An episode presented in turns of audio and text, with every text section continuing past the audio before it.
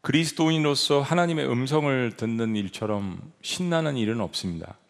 내가 연약하고 죄인된 존재인데 천지를 창조하신 하나님의 음성을 내가 듣는다. 이거는 참 음, 가슴 떨리는 일입니다. 여러분 사랑하는 사람의 음성을 처음 그 들으신 적이 있나요? 어, 그 아내랑 저는 뭐 아내를 미국에서 만났지만요. 어, 이렇게 같은 학교에서 공부를 했는데도 불구하고 여러분 아시잖아요. 뭐 전화하고 막 한 시간 떠들고 두 시간 떠들고 어, 뭐 지금은 안 그런데요. 그때는 막 마음이 애틋해서 많이 그랬습니다. 같이 캠퍼스에서 공부하면서 맨날 보면서도 전화하고 누군가 자기가 좋아하는 사람의 음성을 듣는다라는 것은 가슴 설레는 일이죠. 하물며 우리가 사랑하는 어, 조물주이신 창조주이신 나를 구원하신 그 하나님의 음성을 내가 더 가깝게 더 직접적으로 듣는다. 이건 정말 가슴 설레는 일입니다. 놀라운 일이죠. 하나님의 음성을 듣기를 사모하는 자들에게 왜 하나님께서 음성을 들려주시지 않겠습니까?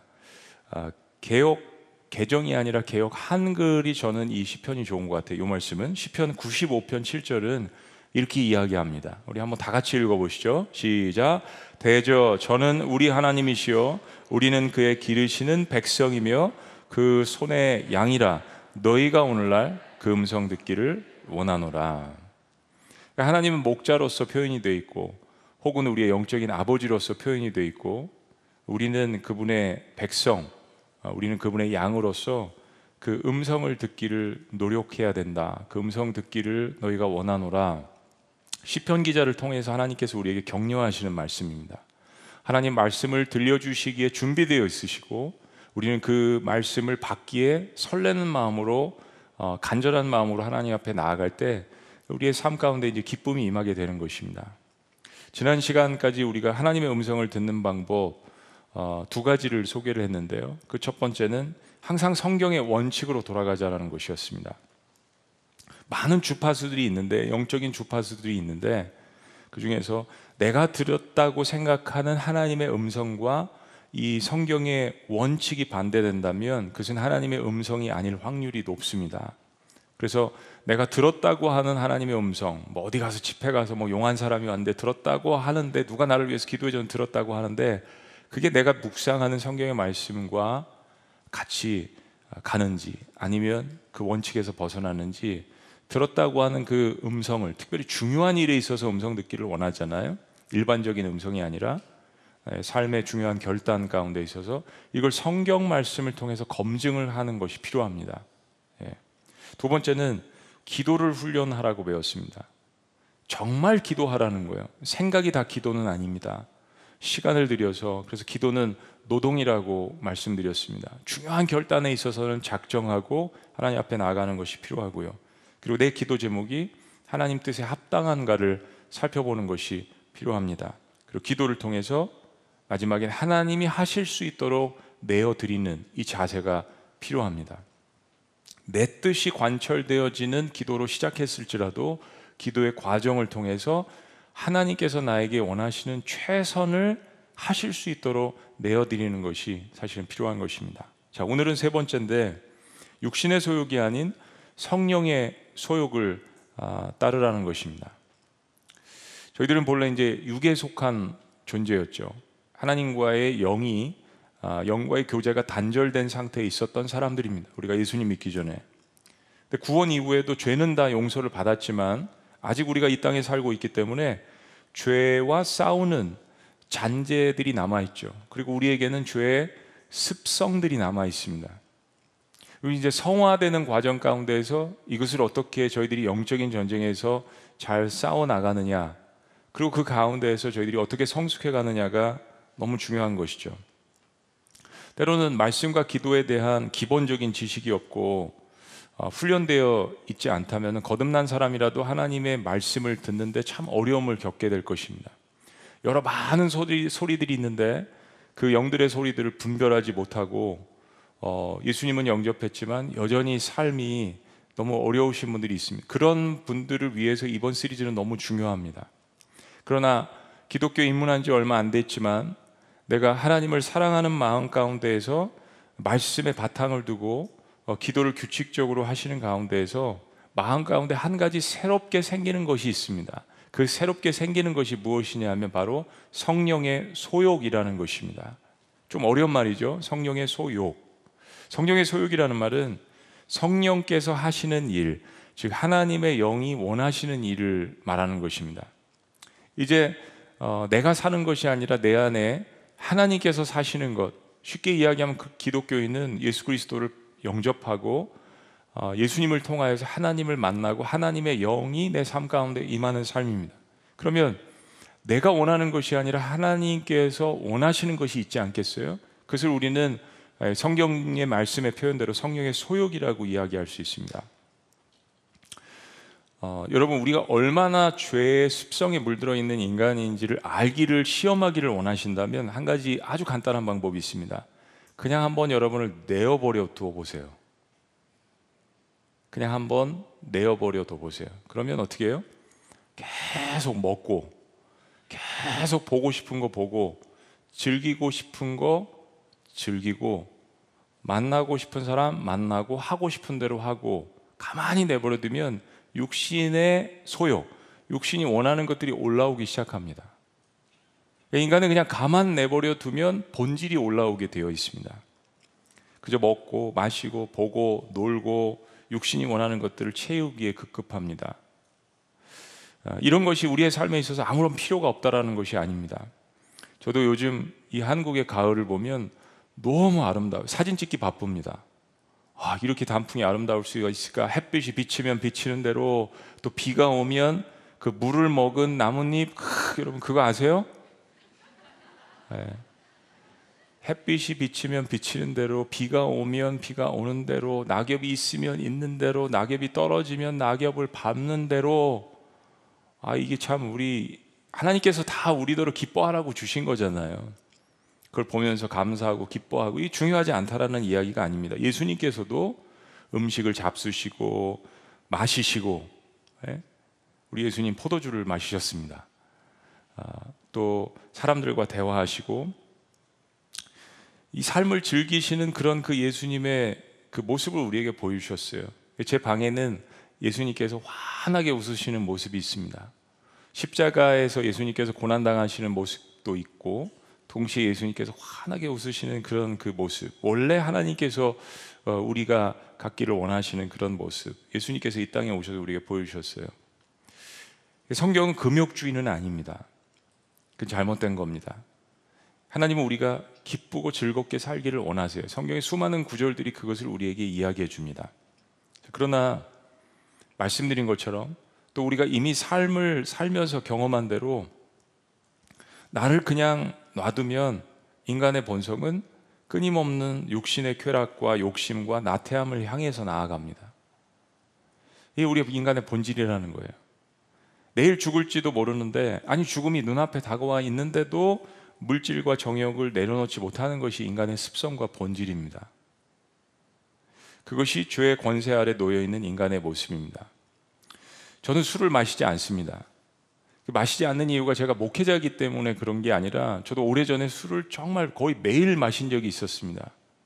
그런데 처음에는 제가 술을 즐기는 줄 알았는데 술이 저를 즐기더라고요.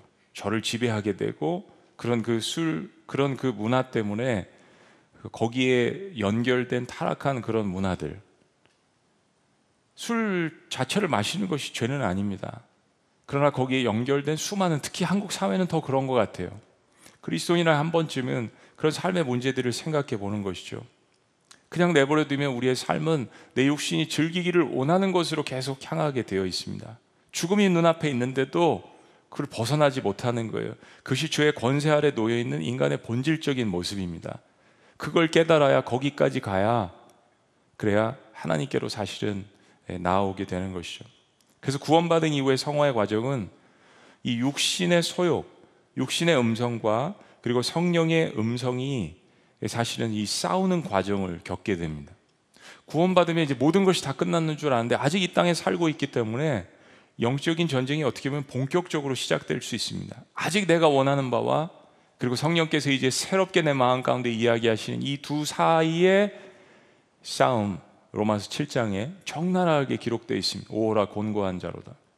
이 사망의 아, 이런 그 상황에서 나는 선한 일을 하고 싶은데 자꾸 내 안에 또 다른 육신의 소리가 있는 것을 알게 되죠.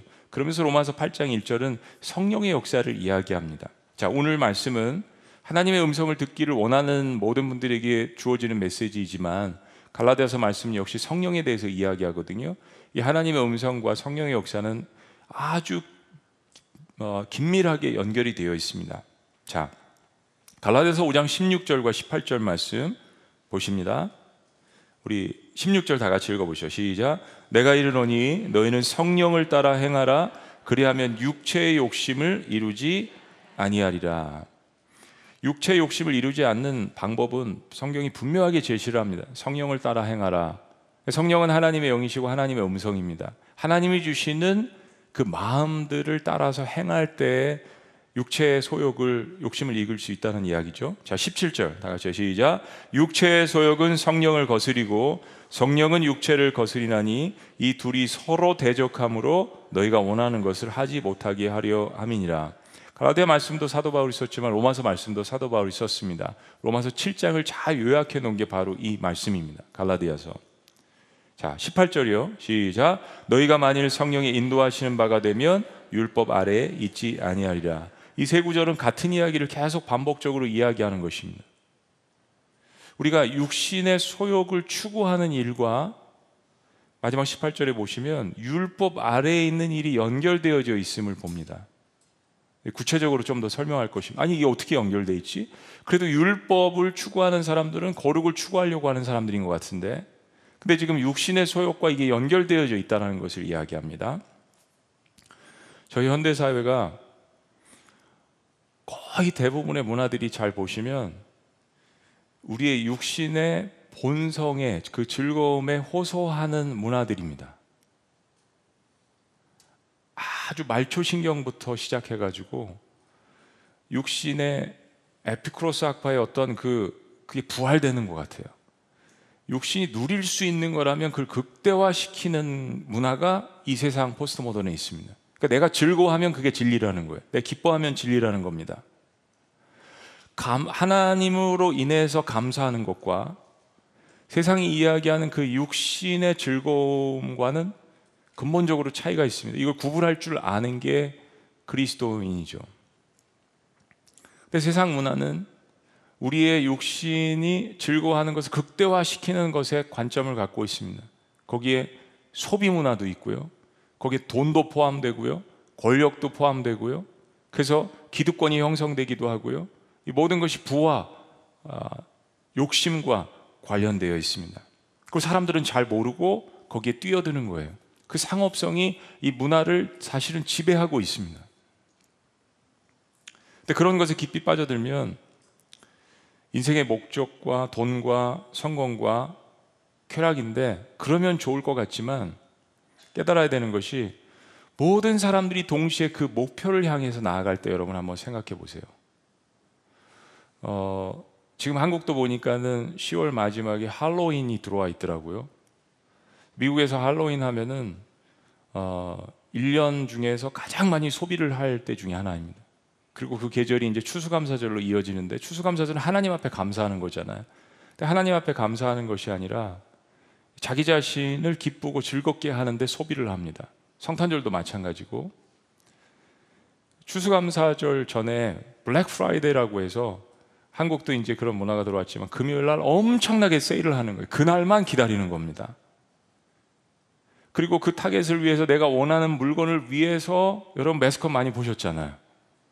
그냥 뭐 그뭐 그 뭐 타겟이나 뭐, 뭐 베스트바이 이런 그 상점에 텐트를 치고 우리 느헤미야서는 초막절에 아이들과 함께 그런 텐트를 치는데 텐트를 치고 밤새도록 아이들과 함께 거기서 뭐 카드 놀이도 하고 그게 문화예요. 그내 자신을 즐기는 겁니다. 아이들한테 그걸 가리키는 뭘 가리키는 거예요? 소비를 가리키고 그게 재미. 야, 인생에 이게 즐거운 거야. 그래서 그, 그, 그 앞에서 밤을 새우면서 술을 마시고 뭐 카드를 치고 외투를 입고 그걸 애들에게 행복이라고 추억이라고 가르쳐 주는 겁니다. 여러분 그리고 어떤 현상이 벌어집니까? 월마트 같은 데 뛰어 들어다가 가다가 압사해서 죽습니다. 수백 명이 압살을 해서 죽어요. 여러분 이게 무슨 허무한 인생의 목표입니까? 병원에 실려가는 사람만 수천 명이에요. 여러분 매스컴에서 보셨잖아요. 한 가지의 목표를 향해서 그게 뭡니까? 쾌락을 향해서 사람들이 달려가는 겁니다. 남들은 생각하지 않는 거예요. 그러니까 미국에서 확진자가 70만 명에 달하고 죽은 사람만 얼마예요? 남들은 생각하지 않는 거죠. 오늘 이제 갈라디아서 말씀에 그리스도인의 그 자유함과 방종함에서 나타나지만 깊이 생각해 봐야 될 문제입니다. 그 목표를 향해서 달려가고 쾌락을 추구하라고 세상은 이야기하지만 결국 서로 죽이고 빼앗고 갈라지고 당짓고 분리하고 싸움만 하게 되어 있습니다. 바로 사탄의 목적입니다. 사탄의 목적입니다. 사탄의 음성에 순종하는 겁니다. 자, 요한일서 2장 16절 말씀 우리 다 같이 읽어봅니다. 시작. 이는 세상에 있는 모든 것이 욕심의 정욕과 안목의 정욕과 이생의 자랑이니 다 아버지께로부터 온 것이 아니요 세상으로부터 온 것이니라. 이런 것들이 우리 하나님께로 온 것이 아니라는 거죠. 세상으로부터 온 것입니다. 육신을 즐겁게 하는 정욕들, 또 눈으로 보는 정욕들이 있습니다. 그리고 썩어질 세상의 것들로 인하는 인생을 자랑하는 것들, 갈라디아서 5장 19절에서 21절 오늘 본문 말씀 이제 이어지는 18절 이후에 이어지는 말씀은 요한일서 2장 16절에 이세 가지를 좀 더 자세하게 이야기를 합니다. 여기에 좀 우리가 주목해 볼 필요가 있습니다. 19절 육체 일은 분명하다라고 이야기했습니다. 음행과 더러운 것과 호색과 우상 숭배와 주술과 원수 맺는 것과 분쟁과 시기와 분냉과 당짓는 것과 분열함과 이단과 어, 이건 다, 비슷한 이야기들이에요. 투기와 술 취함과 방탕함과 또 그와 같은 것들이라 전에 다 같이 시작 전에 너희에게 경고하는 것 같이 경계하노니 이런 일을 하는 자들은 하나님의 나라를 유업으로 받지 못할 것이요. 사실 갈라디아 말씀은 갈라디아서 말씀은 사도 바울의 굉장히 강력한 경고의 말씀입니다. 다른 복음을 전하면 너희가 하나님에게서 끊어질지니라 천사라도 다른 복음을 전하면 하면서 과거의 정통 유대인이었다가 예수님을 믿게 됐는데 다시 율법주의로 회개하려고 하는 사람들에 대한 강력한 도전의 말씀입니다. 그 가운데에서 과거의 육체 일들이 이러한 일이지 않았느냐, 육체 소욕들, 음성들이 이런 것이 아니하냐 이야기를 합니다. 자, 그런데 여기에 열거된 이 육신의 일들을 잘 살펴보시면 세 가지 분류입니다.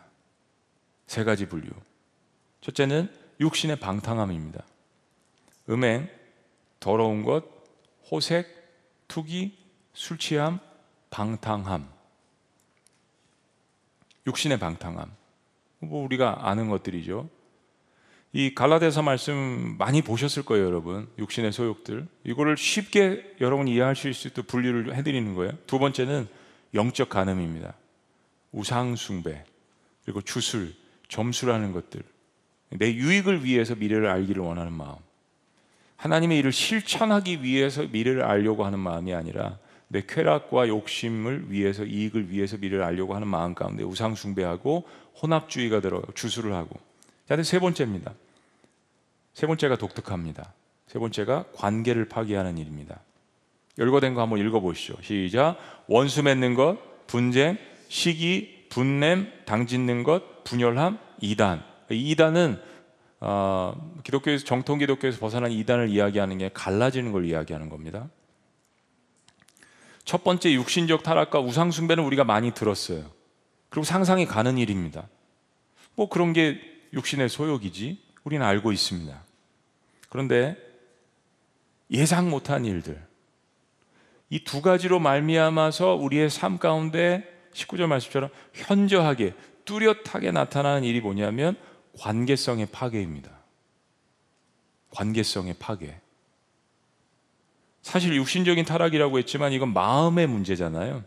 뭐 이게 육신이 뭐를 죄를 짓겠어요? 사실은 이거 육신의 사람이라고 이야기했을 때는 다이 마음이 타락한 것입니다. 그리고 이거는 이거는 행동하고 따라할 뿐이죠. 이것은 우상숭배, 하나님을 떠나는 마음의 상태의 결과입니다. 우상숭배를 함으로 말미암아서 일어나는 일들이죠. 그러니까 신앙생활을 한다고 해도 하나님보다 우선순위에 놓고 즐기는 모든 것들은 우상숭배의 출발이라고 말씀을 드렸습니다. 근데 이런 상태가 하나님과의 관계를 조금씩 무너뜨리기 시작합니다. 그리고 두 번째로 이런 일들은 주변의 사람들과의 관계를 무너뜨리기 시작합니다. 그러니까 사람들과의 관계가 깨어지는 것은 우연이 아닙니다. 하나님은 하나님과의 관계를 통해서 우리가 주변에 있는 사람들을 축복하기를 원하십니다. 그래서 하나님이 우리를 부르신 거예요. 너는 축복의 근원과 축복의 통로가 될지라 아브라함을 그래서 부르셨습니다. 우리를 그래서 교회로 부르셨습니다. 세상의 빛과 소금이 되라고 부르셨어요. 그러니까 주변의 관계들이 무너질 때는 항상 하나님과의 관계를 살펴보셔야 합니다. 거기에 문제가 생길 확률이 높습니다. 위로부터의 관계가 온전해야 주변과의 관계가 온전해지는 것입니다. 사실 오늘 본문 갈라디아서 5장 초반부는 이 주변의 관계가 어그러지는 이유를 자세하게 설명을 합니다. 자, 5장 초반부부터 봐요. 이 말씀이 어디서부터 출발했나? 4절 말씀. 다 같이요. 시작. 율법 안에서 의롭다 함을 얻으려 하는 너희는 그리스도에게서 끊어지고 은혜에서 떨어진 자로다. 상대적으로 자꾸 어, 내가 무엇을 해서 의롭다함을 얻으려고 하는 이 태도는 하나님과의 관계도 오해하게 만들고 다른 사람들을 정죄하는 태도로 발전하게 됩니다. 그러니까 율법을 지키는 것을 통해서 의로워지는 사람들은 예수님과의 관계에서 끊어진 사람들이라고 은혜에서 떨어진 사람들이라고 강력하게 경고합니다. 이건 우리에게 하는 이야기입니다. 저와 같은 목회자들에게 하는 이야기입니다. 교회 안에 들어와 있는 사람들에게 이야기하는 것입니다. 처음에는 은혜로 출발을 했지만 어느덧 그 은혜는 뒷전으로 하고 내가 무엇인가 잘해서 여기까지 온 듯, 내가 무엇을 잘해서 이 포지션에 있는 듯, 내가 무엇을 잘해서 남들에게 전도하는 듯, 내가 무엇을 잘해서 영생을 얻고 구원을 얻은 듯 착각하는 그래서 율법을 지키면 지킬수록 언약을 지키면 지킬수록 내가 남보다 더 높은 더 나은 사람이라고 생각하는 이런 문제들은 반대로 그리스도에게서 끊어지는 사건이래요. 하나님의 은혜를 무시하는 사건이래요. 그 은혜에서 떨어진 자들이라고 강력하게 경고를 합니다. 왜냐하면 그렇게 할수록 다른 사람들을 정죄하거든요. 속 마음에는 나는 꽤 괜찮은 사람. 나는 먼저 하나님의 은혜를 깨달은 사람. 이것이 이스라엘 백성들의 문제였습니다. 교회 안의 문제였습니다. 갈라디아 지방의 문제였습니다. 5절 말씀이 이렇게 이어집니다. 그러면 어떻게 살아야 하는가?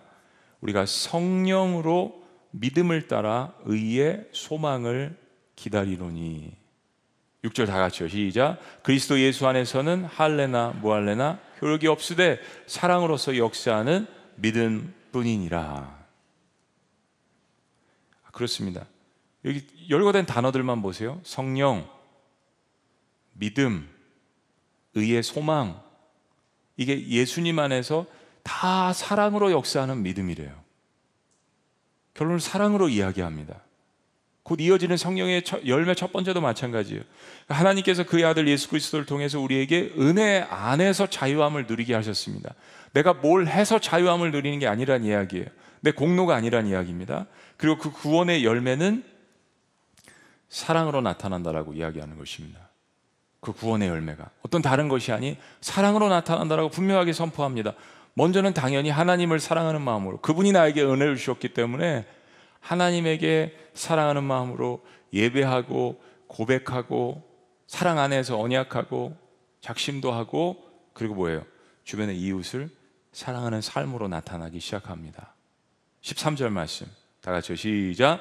형제들아 너희가 자유를 위하여 부르심을 입었으나 그러나 그 자유로 육체의 기회를 삼지 말고 오직 사랑으로 서로 종노릇하라.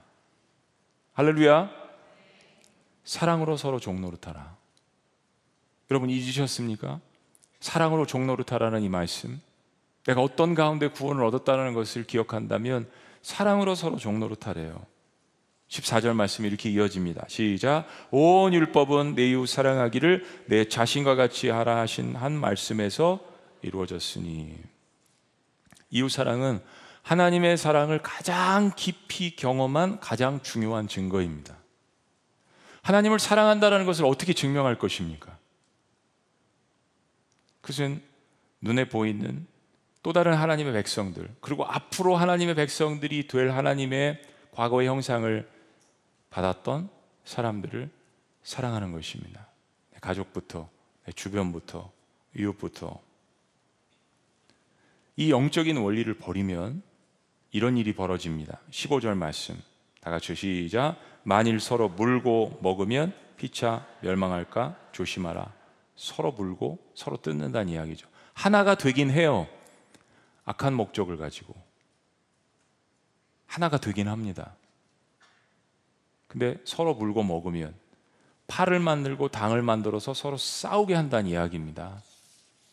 그래서 이렇게 육신의 소욕을 따르는 자들은 율법을 지킨다고는 자랑하지만 다른 사람들을 정죄하고 결국엔 하나님의 사랑에서 이 은혜에서 이미 떨어져 나간 것이라고 분명하게 사도 바울이 성경이 경고합니다. 그러면서 일어나는 일들이 관계 질서를 파괴하는 일들입니다. 다시 한번 보세요. 관계를 파괴하는 일들. 육신의 소욕의 세 번째, 그 결과적으로 나타나는 우리의 삶 가운데 나타나는 일들, 관계를 파괴하는 일들. 다 같이 시작. 원수 맺는 것, 분쟁, 시기, 분냄, 당짓는 것, 분열함, 이단. 성경이 분명하게 이야기합니다. 여기 한 군데만 나타나는 것이 아닙니다. 우리는 육신의 소욕 그러면 방탕하고 음란한 것 이런 것만 생각하죠. 우상숭배하는 것 이런 것만 생각하죠. 아니에요. 우리 마음 가운데 교만함이 생기고 나의 유익을 취하고 나의 정욕만 취하는 이 모든 것들이 관계를 파괴합니다. 왜냐하면 마음에 하나님 음성 듣기를 거부하는 거예요. 그러면 안 된다. 그 용서해야 돼. 한번 사랑해 봐. 마음을 한번 넓게 가져봐. 이 음성들을 하나님의 음성들을 거부해서 나타나는 현상들은 단순한 육신의 타락이 아니라는 이야기입니다. 갈라지는 거예요. 관계가 파괴되어지는 겁니다. 사람들과의 관계 속에서 기쁨을 얻는 것이 아니라 사람들을 만나면 즐겁지 않은 거예요. 그럼 뭐예요? 마음 가운데 평안이 사라지잖아요. 두렵습니다. 사람이 두려워요. 사람에게 상처받은 것은요, 하나님께서 다른 사람을 통하여서 치유받게 하시는 역사가 있습니다. 그 교회 공동체를 통해서 하나님께서 하라고 하시는 거예요. 교회 공동체에서 상처받으셨으면 교회 공동체 안에서 회복되셔야 합니다. 하나님은 그런 능력의 역사를 가져오시는 분입니다. 무서운 것이 이런 일들을 하는 사람들은 하나님의 나라를 유업으로 받지 못할 것이라고 경고합니다. 하나님의 역사는 싸매는 역사예요. 파괴되어졌던 관계들을 회복시켜 주시는 건데 내가 하나님 믿는 사람이라고 이야기하면서 과서 관계를 파괴한다. 질서를 파괴한다. 하나님의 나라를 유업으로 받지 못한다라고 경고합니다. 어떻게 성령을 받은 사람이 하나님의 역사와 은혜를 받은 사람이 관계를 파괴하는가? 예수 그리스도의 십자가의 보혈로 하나님의 공로와 업적으로 그분의 몸을 쪼개서 우리의 관계들을 하나가 되게 하셨는데 나는 가서 관계를 파괴한다. 당을 짓고 무리를 짓고 가르게 하고 분내고 시기하고 분열하게 하고 갈라지게 한다. 이건 분명한 사탄의 역사입니다. 근데 이것이 육신의 소욕이란 이야기입니다. 사탄의 소욕이란 이야기입니다. 자, 그러면 하나님이 우리에게 원하시는 바는 뭘까요? 하나님의 영이신 성령께서 하나님께서 우리에게 들려주시는 음성, 우리에게 원하시는 바는 무엇입니까? 22절과 23절입니다.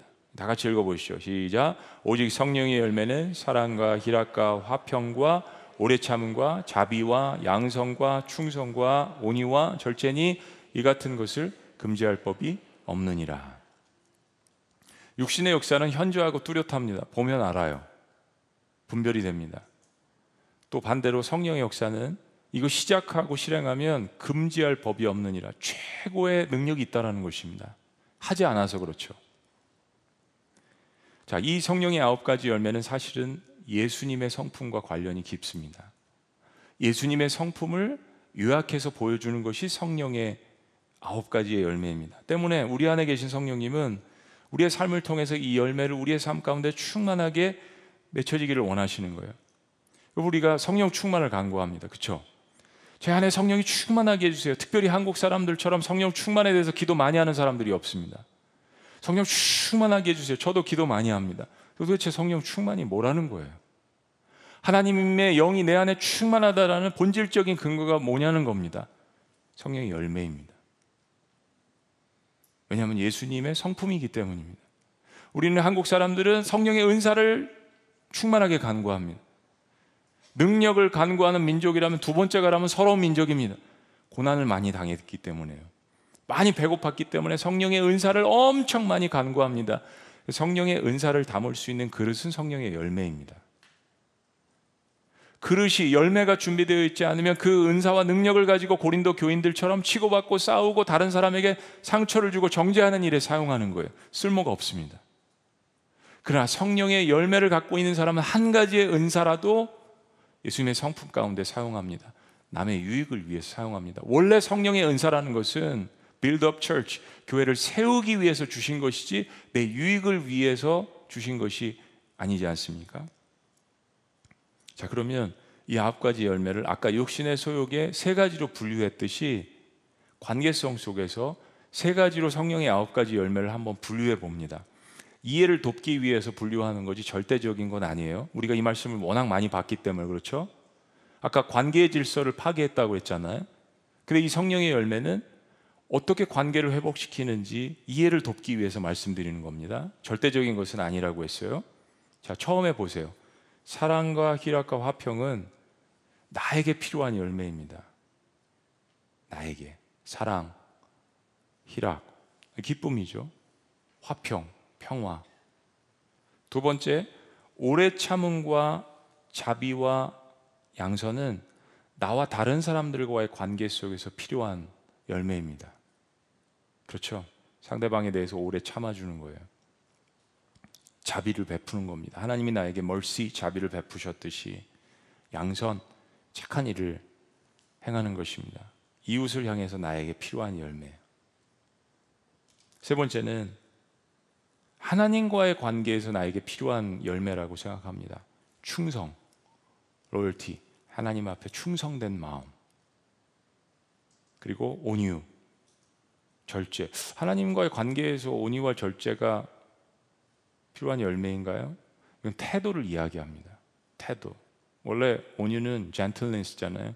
하나님 앞에 젠틀한 마음, 태도를 이야기합니다. 절제. 삶 가운데에서 어느 정도의 절제가 되지 않으면 하나님과의 관계가 정립될 수 없습니다. 보세요. 하나님과의 관계를 바로 하기 위해서 여러분의 시간을 절제하고 정하지 않습니까?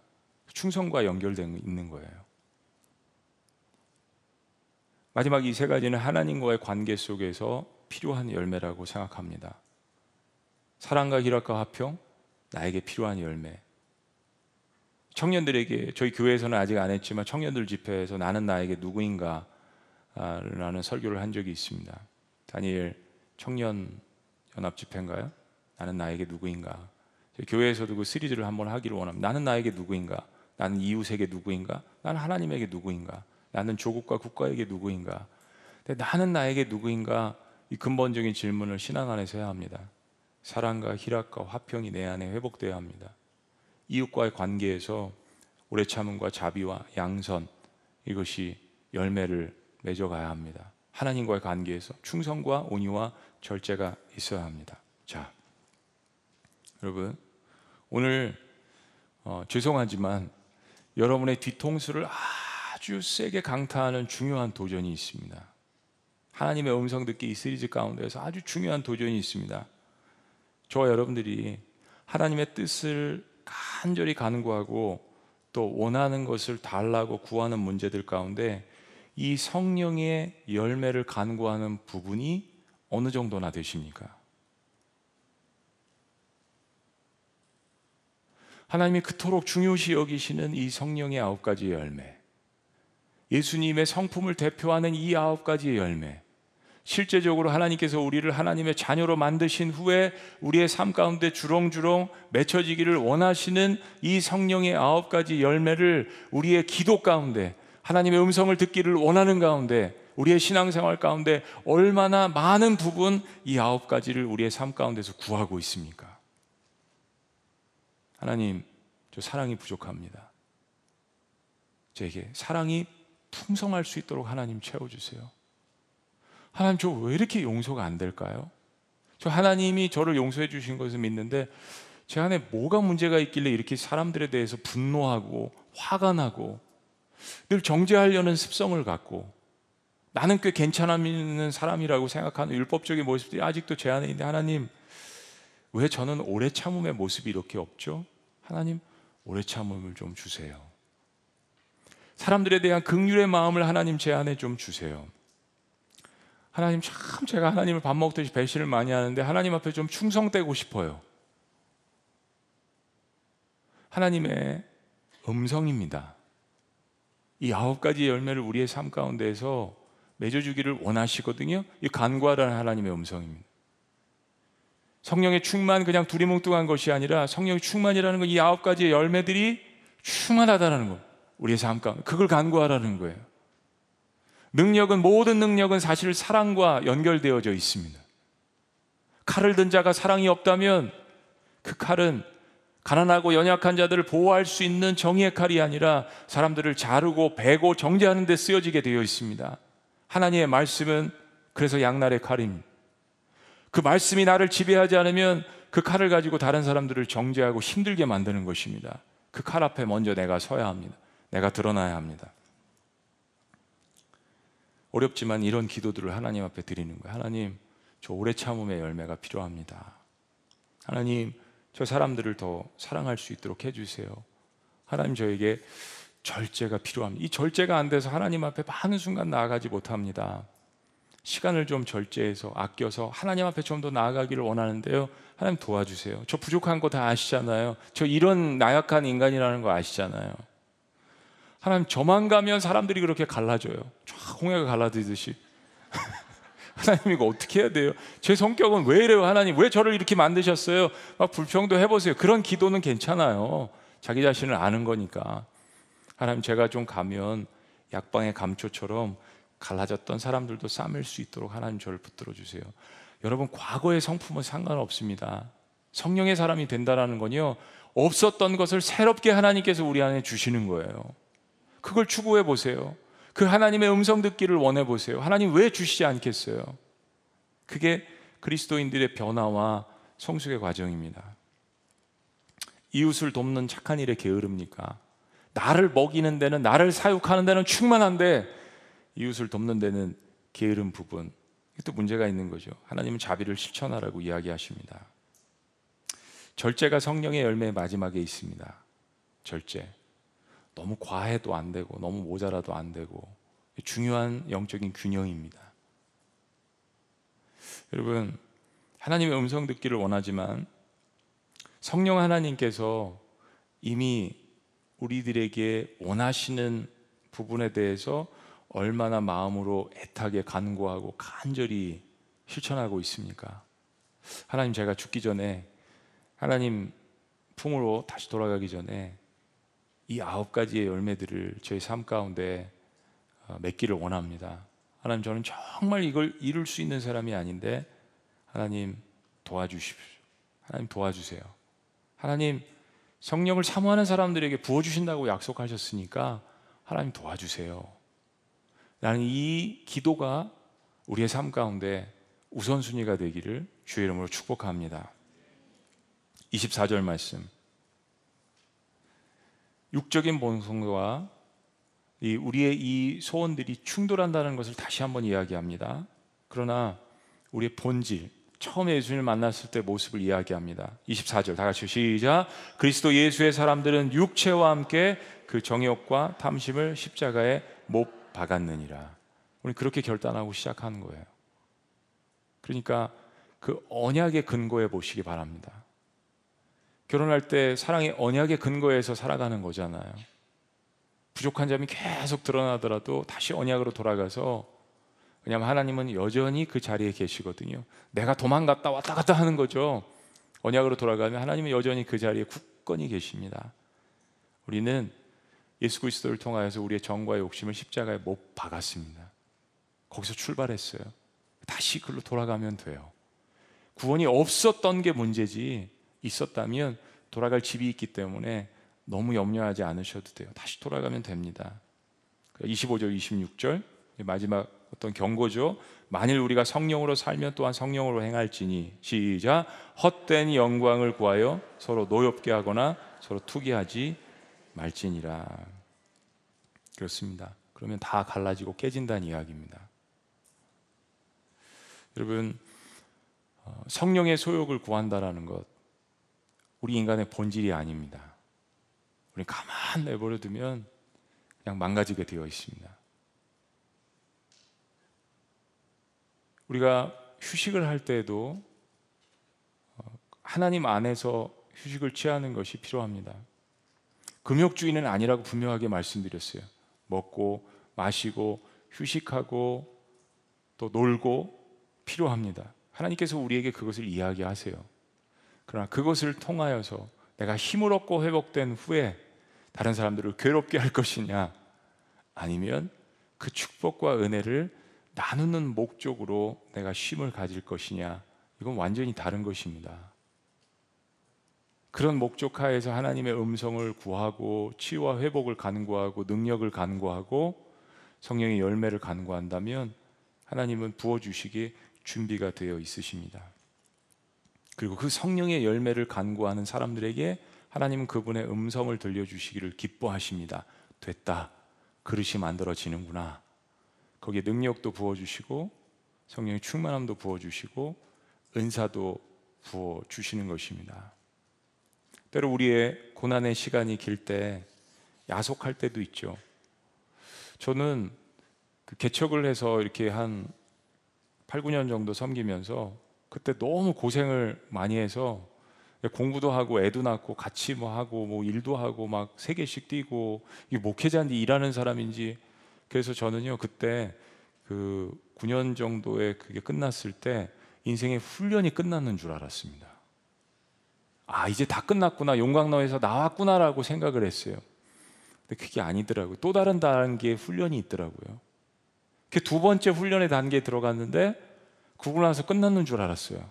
근데 그게 아니더라고요. 그래서 하나님 앞에 야속하기도 했습니다. 근데 그 훈련의 과정이 끝나면 천국 가는 거더라고요. 우린 더 살기를 원하잖아요. 이 세상은 천국 가기 위한 연습입니다. 누군가 이야기했듯이. 그러니까 그 고난의 과정 속에서도 주님이 주시는 기쁨을 인조해 할 줄 알아야 합니다. 그 그리스도인들입니다. 분명히 여러분의 고난의 과정 가운데서도 그걸 충분히 이길 수 있는 능력과 기쁨과 성령의 열매들을 받아 누리라고 주셨어요. 그럼 마지막 이 말씀을 상징적으로 여러분에게 드리기를 원합니다. 열매는 따먹는 거죠. 따먹는 겁니다. 열매는 따먹으면 맛있어요. 창세기에서 아담과 하와가 본 그 선악과 열매는 보암직도 하고 먹음직도 해서 탐욕으로 그 열매를 따먹었습니다. 그래서 멸망이 온 거죠. 근데 성령의 열매는 먹으면 먹을수록 우리에게 사랑과 기쁨과 능력이 충만한 것입니다. 이거 먹으라고 누리라고 우리에게 주신 거예요. 그러니까 낮은 것을 하나님 앞에 계속 요구하고 하나님의 음성을 들으려고 원하느냐 아니면 이 높은 것을 하나님 앞에 요구하고 이걸 따먹으려고 하느냐 그리고 이걸 통해서 밑에 있는 것들이 해결함을 받으려고 하느냐 그리스도인들은 지혜로워야 합니다. 이미 하나님은 우리에게 spiritual roadmap 영적인 이 로드맵을 다 우리에게 제시해 주셨습니다. 이거 해결되어야 밑에 있는 부분이 해결됩니다. 이 성령의 충만한 열매들을 만드시고 따먹고 누리시고 하나님의 음성을 즐거워하시는 여러분들이 되시기를 주의 이름으로 축복합니다. 아멘. 기도하시겠습니다.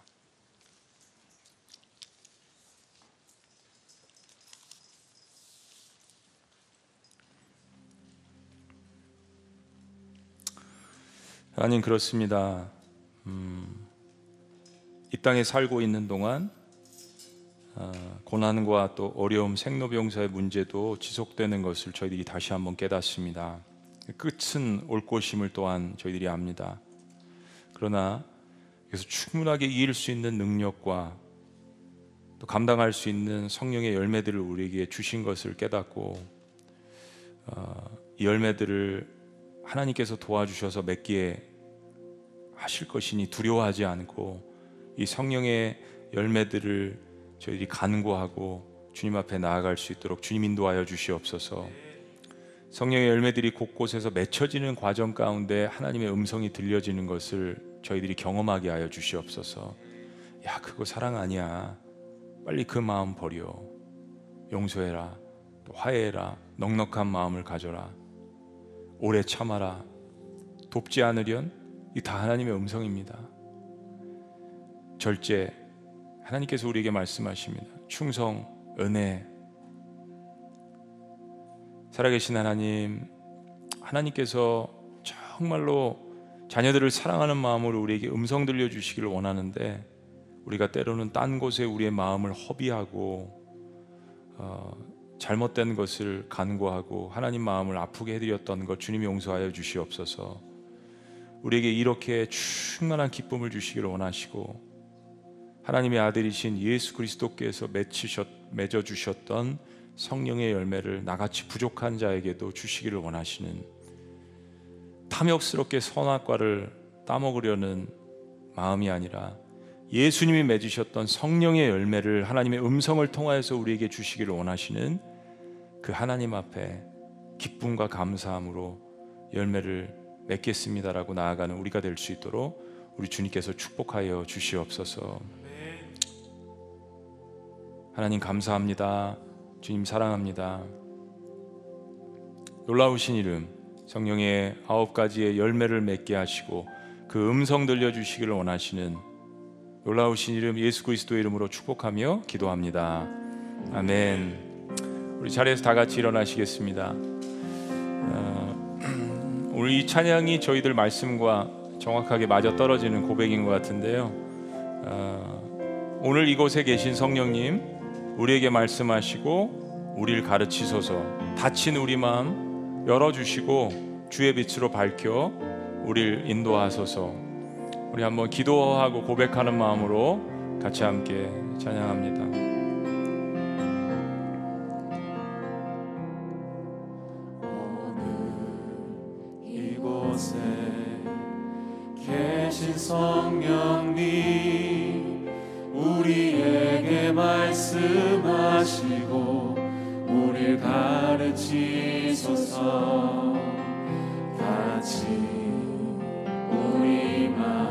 열어주시고 열어주시고 주의 빛으로 주의 빛으로 밝혀 우리 인도하소서.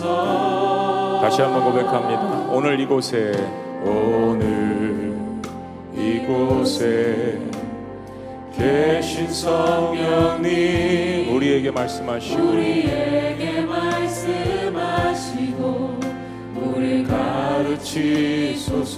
다친 우리만 다친 우리만 열어주시고 주의 빛으로 주의 빛으로 밝혀 우리를 인도하소서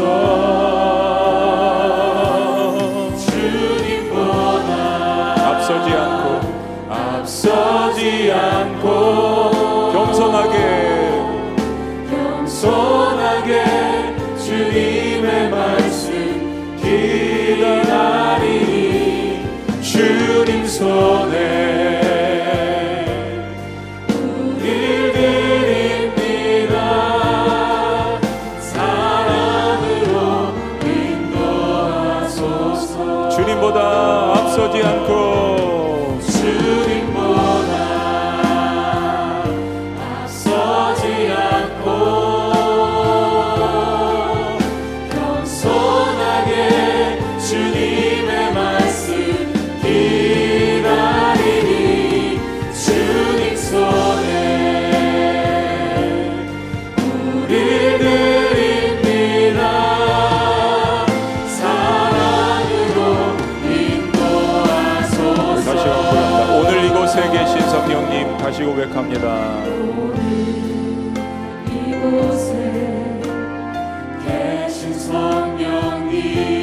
말씀하시고 우리에게 말씀하시고 우리 가르치소서. 다친 우리만 다친 우리만 열어주시고 주의 빛으로 밝혀 우리를 인도하소서. 주님보다 주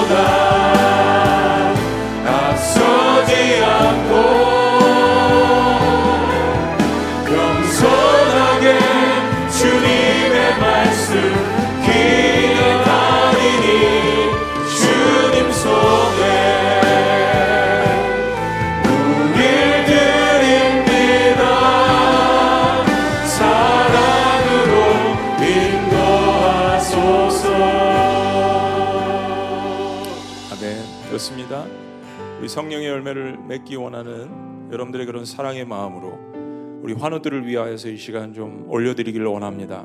우리 전채남 성도님 지난 4월 대장암 수술 후 간에 전이가 되었습니다. 12차 항암 마친 후에 암 제거 수술 예정인데 하나님의 손길이 함께하시어 건강을 회복할 수 있도록 인도하여 주시옵소서. 우리 양재상 성도님 강직성 척추염이 평생 질병이 되지 않도록 주님의 은혜로 고쳐 주시옵소서. 우리 고순덕 어머님 500일이 넘도록 차도 없이 반코마 상태에 있지만 항상 주님의 긍휼과 은혜의 손길이 있었음을 신뢰하며 남은 시간 고통 없이 천국 소망 바라보게 하시고 매 순간 주님이 함께 하시어 붙들어 주시옵소서. 우리 문성재 어머님 손떨림이 심하고 한쪽에 힘이 없어 계속 쓰러지는데 병실에서 빨리 나와서 입원하고 적절한 치료를 받아 예수님을 의지하는 마음을 통해 은혜의 경험을 하게 하여 주시옵소서. 박예서 어머님 뇌경색 후 재활로 병원을 옮기며 치료를 받는데 주님의 긍휼과 은혜를 인하여서 치료 회복되는 놀라운 역사가 있게 하여 주시옵소서. 백금희 성도님 디스크 협착증으로 인해서 허리 통증과 알 수 없는 원인으로 여러 가지 고난이 있습니다. 하나님 이 여인을 주님께서 붙들어 주시고 치료하여 주시옵소서. 우리 심우석 아버님 뇌출혈로 수술 후 눈은 뜨는데 인지가 어렵고 오른쪽 팔다리도 거동할 수 없는 상태에 있는데 라파 치료하시는 손길 하나님의 역사하심으로 치료되게 하여 주시옵소서. 우리 강경동 모매님 백신 접종 이후에 여러 가지 어려움이 있습니다. 모든 질병을 고치시는 능력의 주님을 경험할 수 있도록 인도하여 주시옵소서. 오늘 말씀드린 여덟 분 외에도 여러분 주변에 있는 그 환우들을 하나님 앞에 올려드리길 원합니다. 우리 여러분 가슴에 손을 얹고 여러분 자신을 위해서도 우리 충분하게 한번 기도했으면 좋겠습니다. 환우들을 위해서 또 여러분들을 치료하시고 회복시키시는 영과 육을 만지시는 놀라우신 성령의 역사들을 정- 경험하는 우리 그런 시간, 우리 충분하게 이 시간 함께 성령님의 어, 능력에 의지하여서 예수 그리스도의 이름에 의지하여서 우리 함께 주님 이름을 한번 외치시고 기도합니다. 주여.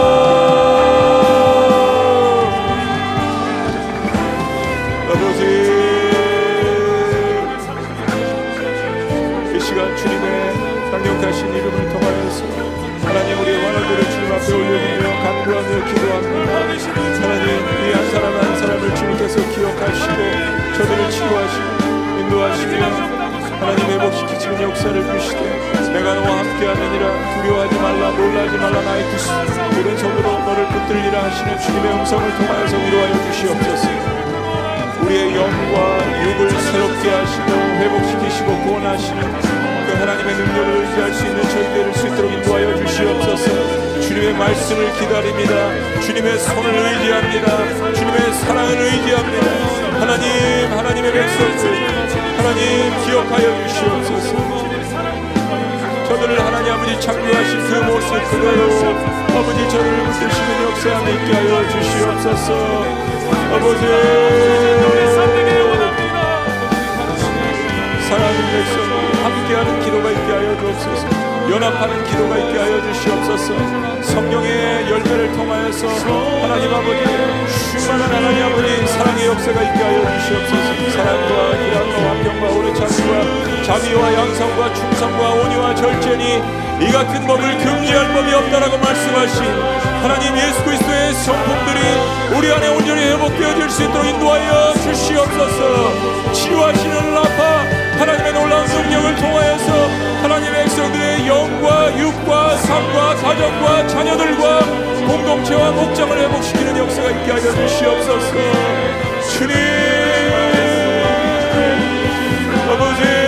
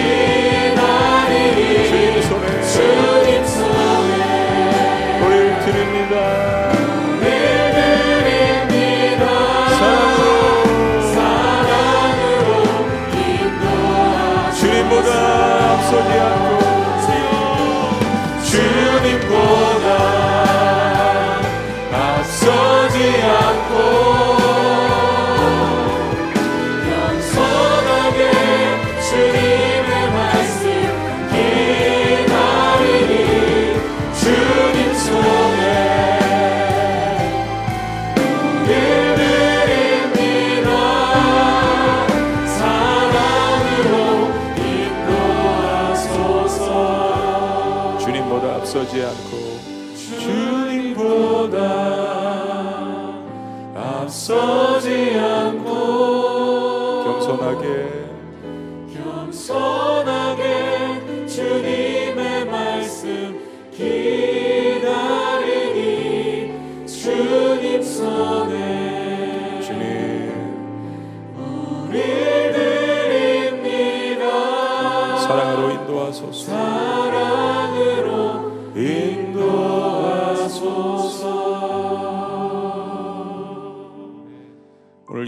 자리에 예배 가운데 계신 성령님 하나님의 자녀들이 하나님 말씀을 사모하는 마음으로 현장이든 영상이든 함께 모여 주님의 음성을 듣게 하신 건 너무나도 감사합니다.